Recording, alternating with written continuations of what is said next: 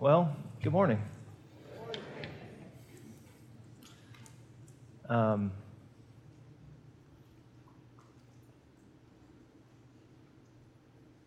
what a journey. What a journey. I can't tell you, and I can't express how full of joy I am for you, for the story that God is writing.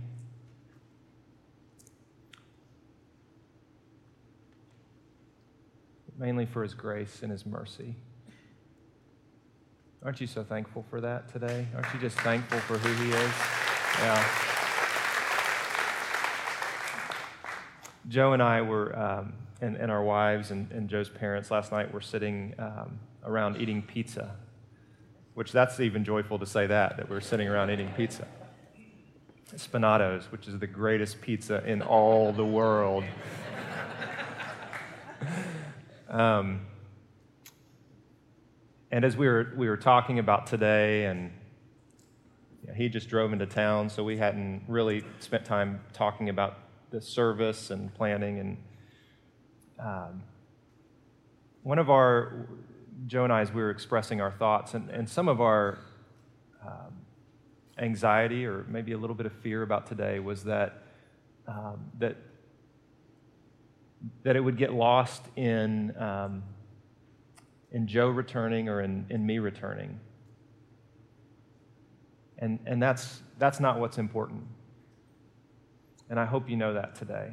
I, I hope um, we don't miss Jesus in this story. Because really, it's his story, and it's for his glory, it's, it's for him. All of it is. And if you're new today and, and you have no idea kind of what's going on, and somebody invited you, and maybe somebody made you come, and you're thinking, that is a cult. I am not going back. um, come back next week. It'll be a little different. Um, so, this week and next week are going to be a little different. Uh, like, uh, as Bill was saying, I, I, I didn't think I was going to start in, for a couple weeks. And so, the next two weeks, I just want to talk a little bit. And I want to talk from a passage of Scripture, uh, actually, a little letter in the New Testament and uh, we'll just see where God takes us. And then in, in, in, two weeks, on September the 11th, we're going to begin a series, a journey together, based on the, the book of James, which is a brilliant book in the New Testament. And it's a book all about wisdom and, and how to find wisdom for life. Now, I, I won't ask you to raise your hands, but my guess is if I ask the question, how many of you need wisdom for your life? There might be a few of you that that's applicable to. So we're going to go on a journey for about six weeks together through that book. And um, something that might be fun for us, or at least will allow us to laugh a little bit, is um, if you've ever done anything stupid in your life, um, send us an email and let us know. Like, tell us the story. And I can't promise that I won't share it on a Sunday morning, but I will not share your name. Um, all of us have done, done dumb things in, in life and uh, made really bad decisions. And so uh, we just want to look, look for wisdom so that, that we can find uh, the, right, the right path for us. So, over the next couple weeks, um, we're going to look at a book called Philippians. And over the last two years, this book has just again and again and again grabbed my mind, my attention. And it's interesting to me that two years ago, my last Sunday here, Philippians was what I spoke from. And as I just asked God to, to give me something to say, I just opened to Philippians again. And uh, I just found myself there. And today I want to look primarily at one verse, maybe a couple. Um, I, have got some good news for you. Here's, here's the good news um, I am not who I was. And um, pop up there in a minute, but I'm not, I'm not who I was. And that's good news. That's really the story of the gospel. What we find in Scripture is that we are not who we were, right? So, So I'm not who, who I was. Now, some of you are probably extremely thankful for that. Maybe you're thinking, well, maybe that means he's not going to preach as long as he used to. Um, you might have a lot of thoughts and feelings about that, but I'm not who I was. Um, there's, there's some other good news. You're not who you were. You're different, right? We all are different. We're all shaped by external influences, and we're all shaped by the internal things going on within us every single day. Now, I've got some other good news. Um, I am not who I will be. I'm not who I will be. And neither are you. You are not who you will be.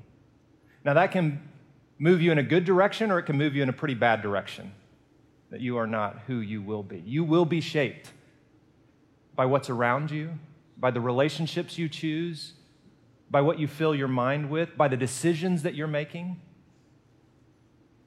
And I think Paul, in this letter to these Christians, these young new Christians who are trying to figure out how do we do life following Jesus? How do, how do we do life trying to honor God with the decisions that we make? I think Paul wants them to understand that number one, you're not who you were, and know that you're not yet who you will be or who God wants you to be. See, that's good news for all of us because all of us, when we look in the mirror, do not see maybe what we want to see there. We are all, if we're honest, very aware of the brokenness that we all carry, aren't we? So, Paul begins this letter to the Philippian church. And he makes this statement in, in verse 3. He says, Every time I think of you, I give thanks to God. Every time I think of you, I give thanks to God. Whenever I pray, I make my requests for all of you with great joy for you have been my partners in spreading the story of Jesus. And I feel that way about McDowell. That over the last couple years, even from a distance, when I thought about you, I did so with great joy. For we were partners in spreading the story of Jesus. he goes on, I'll come back to, to verse 6, but he says, It's right that I should feel as I do, for you have a special place in my heart. So Paul says to the Philippian church, you, you, You've got this special place in my heart that nobody else, nobody else has. Now, you would never sit down with your children and say to one of them, You're my favorite. Don't tell your brothers and your sisters this, but you are my favorite. Well, that's what Paul's doing here. He's telling the Philippian church that they're kind of his favorite. Every other letter in the New Testament that Paul writes to churches, he writes to them to instruct them or to correct some behavior in their lives, except for this letter to the Philippians. Philippians is all about the joy and encouraging them in the ways of Jesus. It's not about correcting something that he's heard, it's simply about encouraging them in this path towards grace and love and mercy, to taking on the characteristics of Jesus. So they're kind of like his favorite. God knows how much I love you, and I long for you with the tender compassion of Christ Jesus. Now, maybe you weren't here a couple years ago. Um, I'll call it McDowell 1.0. Um, and so for you to hear me say that I love you is kind of strange, right? Like you, are thinking, we don't even know you. Like, how can you say? But I have this love for you as a church that I don't think I've ever held for any other group of people. And I think Paul is saying that about this, this church. That I, I have this love for you. God knows how much I love you, and I long for you with the tender compassion of Christ Jesus. So here's the verse, um, verse six that I want to just I want to focus in on this morning. Here's what he says, and I am convinced that God, I am I'm convinced that God, who began a good work within you, will continue his work until it is finally finished on that day of Christ Jesus. Right? So, Paul is saying, I, I am absolutely convinced of this that God, the God who already began something in you, will be the same God who will continue that work in you until it is finally finished on the day of Christ Jesus. And I believe that about you and us together. I'm convinced of it. I'm convinced of this, that God has started something. And He's not a God to start something and back away. He is the God who will stay engaged and continue what He began.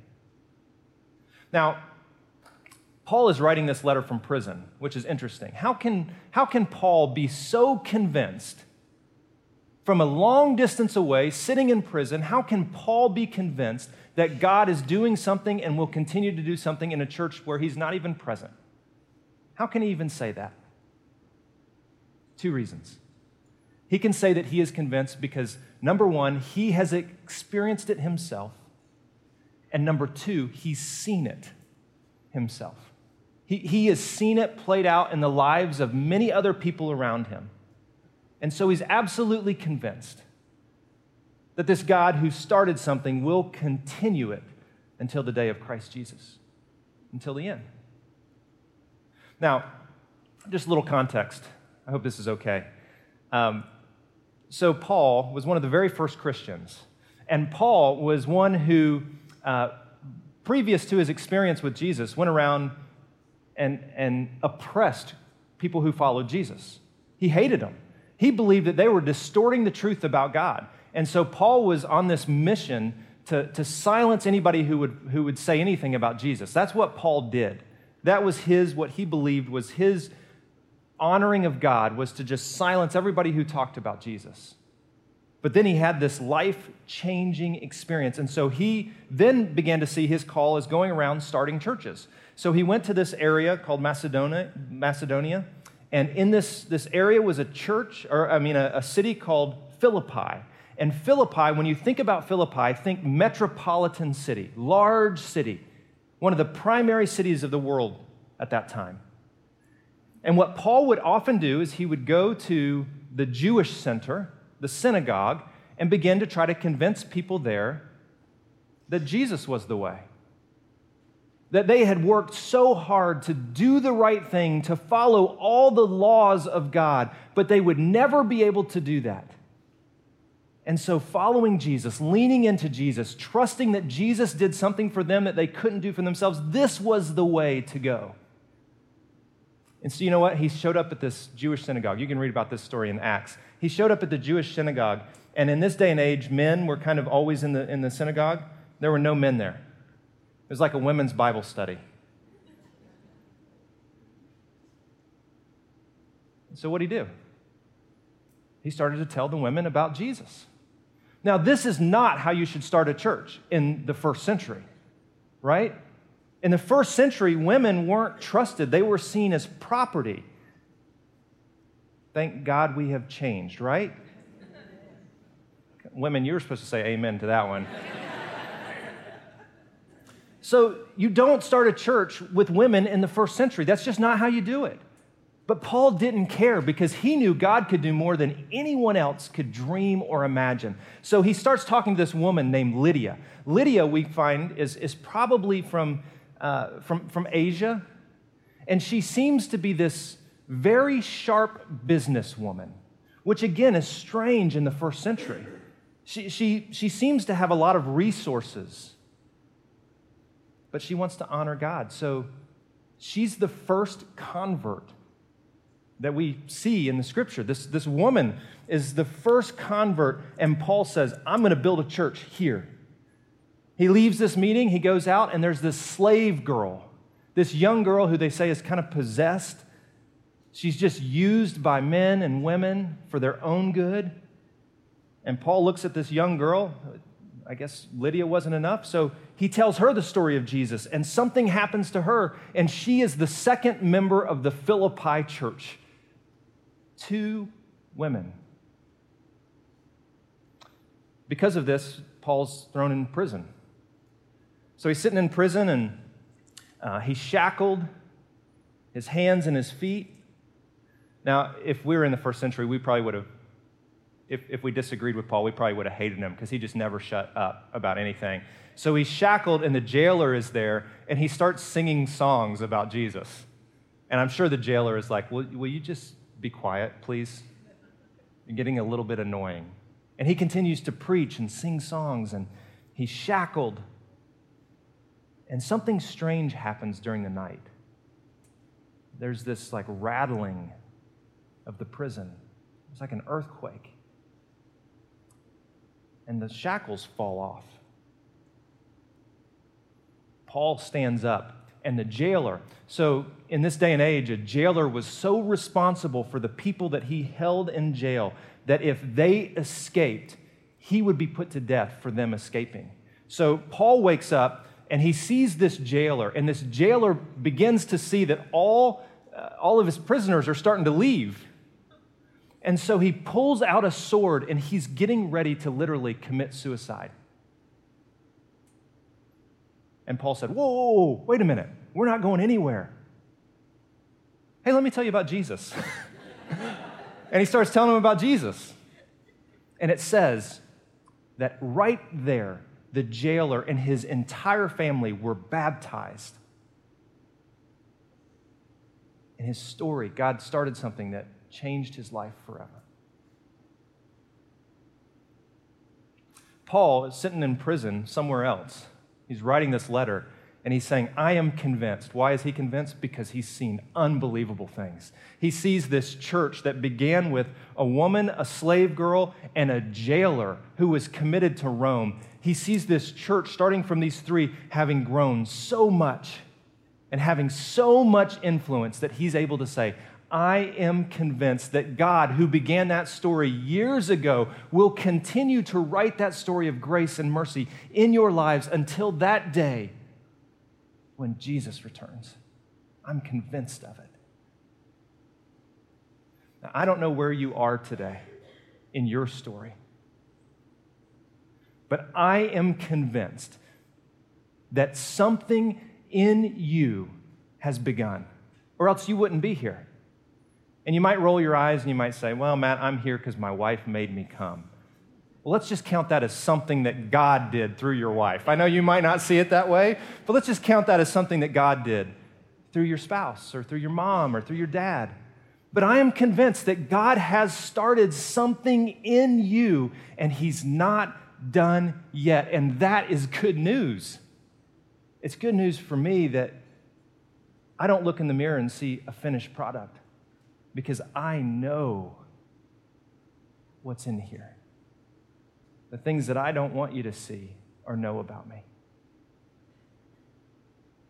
So Paul says, I am convinced that God, who began this good work in you, will continue his work. What does Paul mean when he says God's going to continue this work? Now, when we read that, it kind of makes us throw up our hands and go, That's awesome. I don't have to do anything. Like, this is God's work, which is true. It is God's work in us to bring about good. So it, it's kind of like laissez faire, right? Whatever, whatever happens, happens. We can throw up our hands. No, no, no, no. That's, that's not what Paul's saying here. Um, anybody ever had surgery before? Few? I would have, it, have you share with your neighbor, but that might be embarrassing, so I won't do that. Um, I've had two surgeries that I can remember in my life. Um, I had LASIK surgery. They cut on my eyes, which is a little scary. Um, and I had surgery on my hands. Um, the, the LASIK surgery is an interesting one. What they do is they, they go in and they, they kind of slice the top of your eyeball off.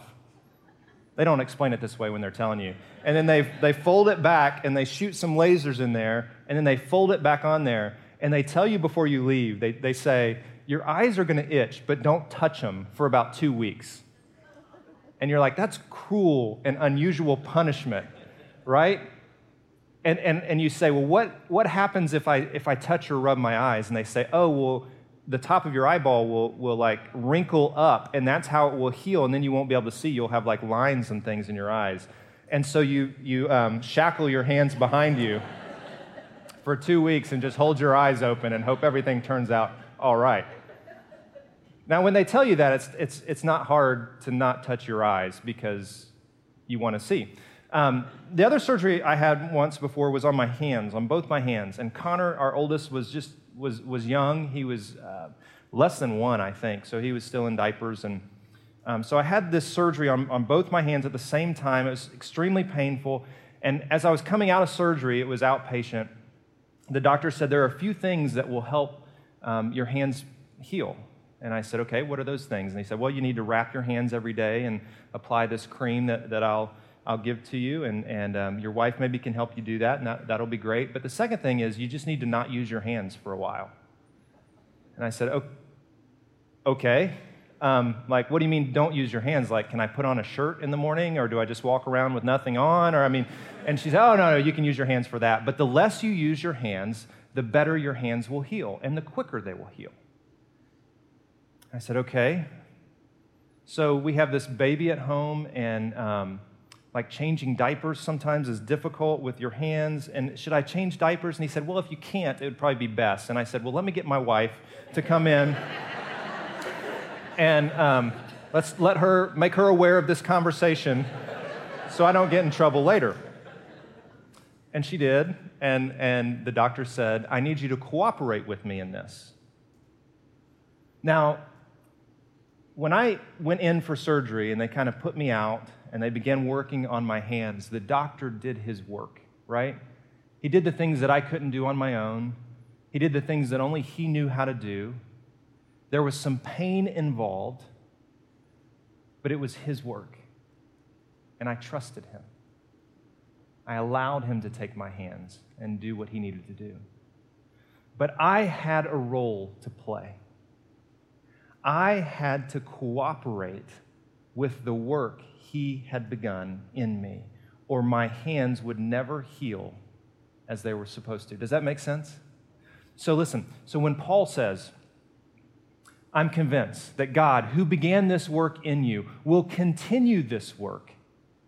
It's not this, this saying that God's going to, like, from a distance, like, zap things into your heart and into your mind and into your life, and you can take it's not like Carrie Underwood, Jesus take the wheel and just walk on in life. No, no, no, no. It is you must cooperate with that spirit who is working within you so that you become who God has started you to become. Does this make sense? Yeah. So Paul says, I'm convinced God's not done with you. So cooperate with his spirit cooperate with his work until it is finally finished on that day of Christ Jesus. Now, for some of us, this is, and, and, I, and I would say for many of us men, this is the hard part. Because, you know, we, we like to have like an end date in mind when we have a project before us, don't we, guys? We like to have a finish date. We like to have a, it will be complete here.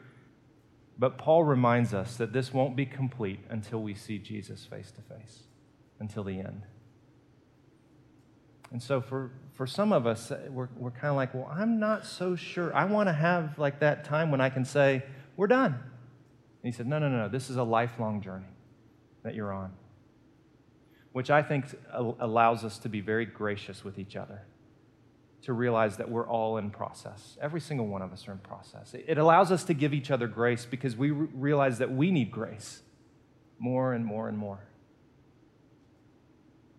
I am convinced that God, who began a good work in you, you individually and you corporately, us together, I, I am convinced that this God, who began this good work, will continue to work in us until that day when it is made complete in Christ Jesus.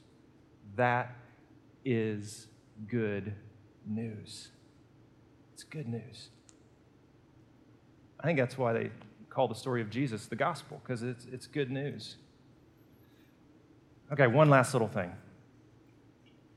Um, later in his letter, And I think this is where a lot of us get caught up. Later in his letter, um, Paul says this. He's writing about his story, and he says, I've not achieved it yet, but I focus on this one thing. Forgetting the past and looking forward to what lies ahead, I press on to reach the end of the race and receive the heavenly prize for which God, through Christ Jesus, is calling us. Um, I think this is where a lot of us get caught, is in the past.